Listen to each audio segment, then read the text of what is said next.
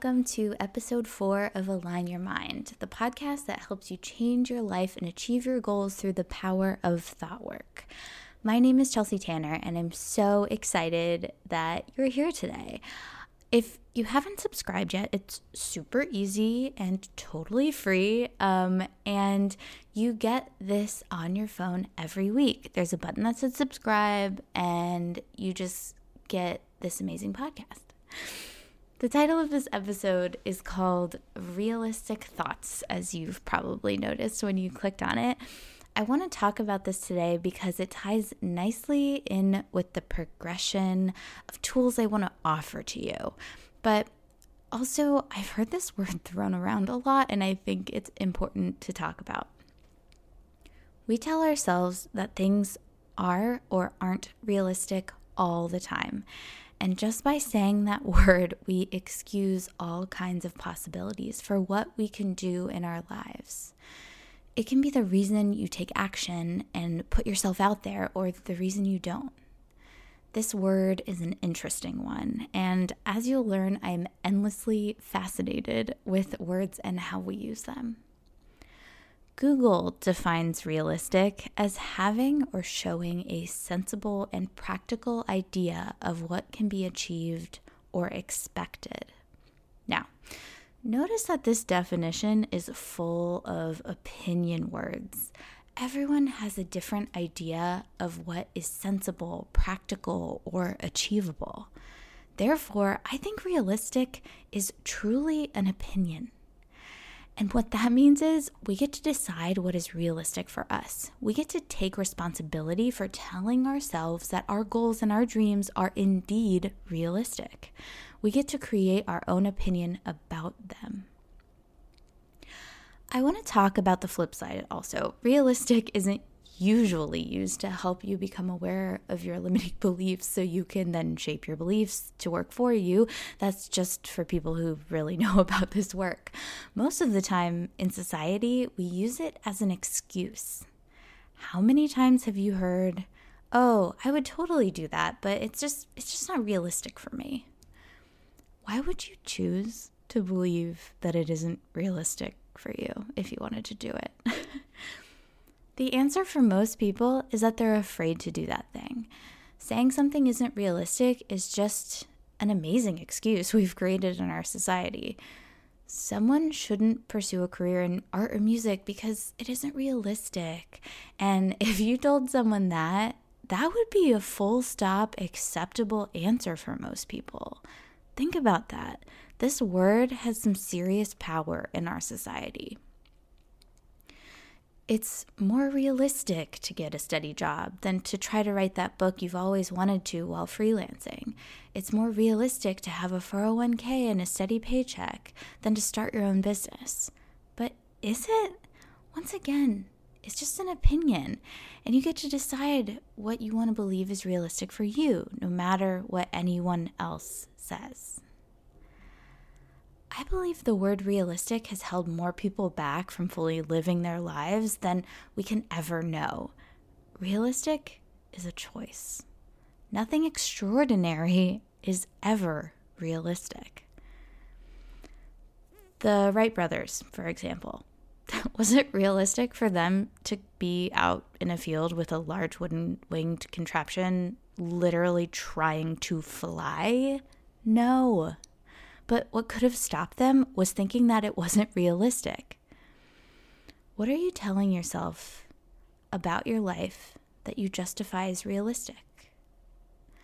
This is a great question to answer if you have some time or if you can just observe your thoughts about it. One phrase I've heard quite often is, oh, well, maybe in my next life, usually accompanied by a dismissive chuckle. But here's the thing as Glennon Doyle so eloquently states in her book Untamed, our next life will always cost us this one. You better believe that is like highlighted and circled a hundred times in this book. Um, but there is no next life. And why am I saying all of this? Is it really a problem that people use the word realistic?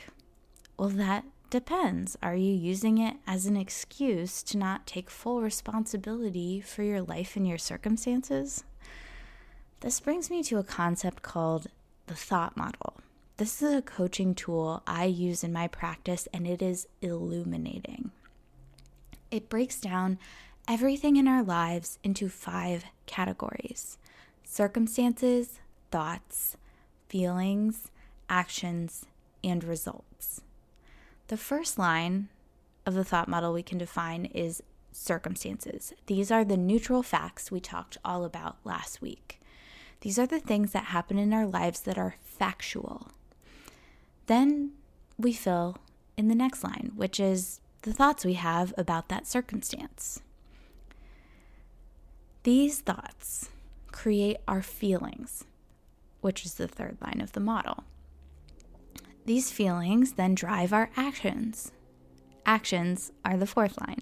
So when you think a thought and it makes you feel a certain way, write down all the actions you take, all the inactions you take, all the mental goings on that is created by the feeling that you get from that thought. Then those actions compound to create our results, which is the fifth line of the model when we organize things in this way, we can see that what really creates the results in our lives aren't our neutral circumstances, it's always our thoughts about them.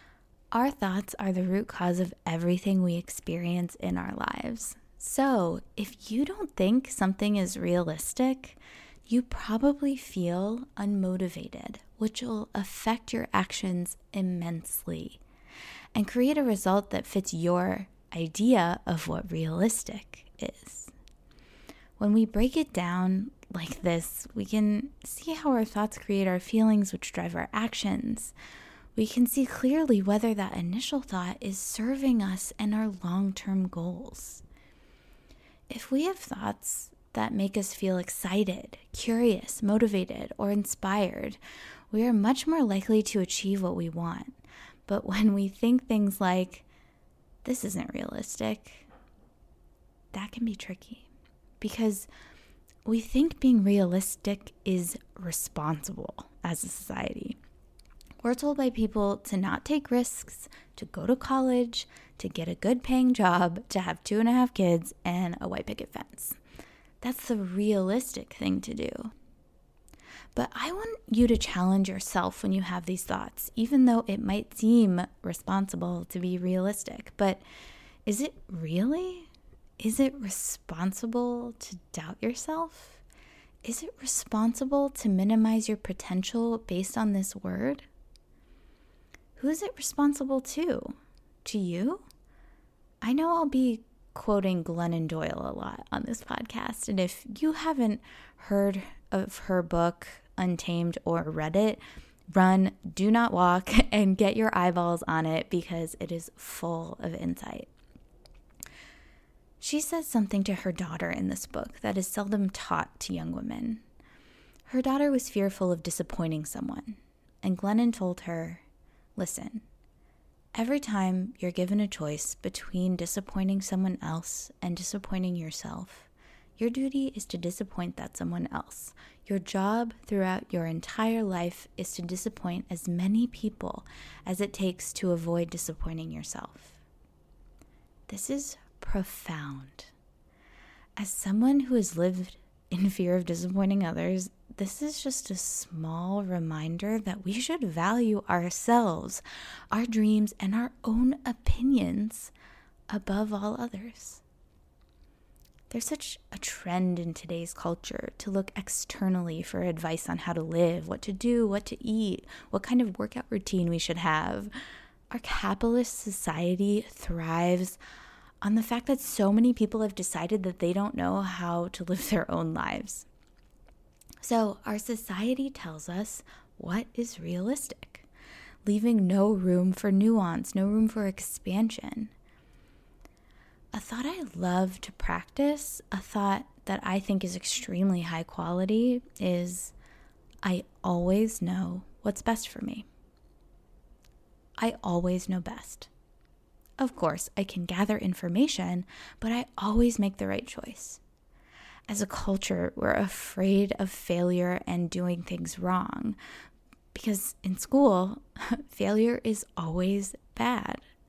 But if it gets you to where you want to go, is it really wrong?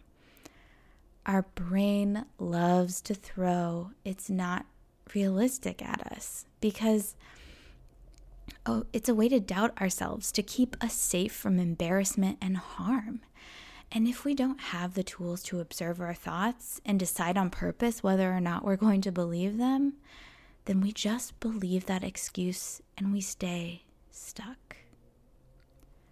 Realistic is an opinion. What do you currently believe re- is realistic for you?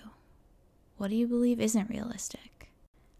I would take some time to truly answer that question if you find yourself using that word or thinking that word, reflect on how that thought makes you feel and how you show up in your life when you feel that way.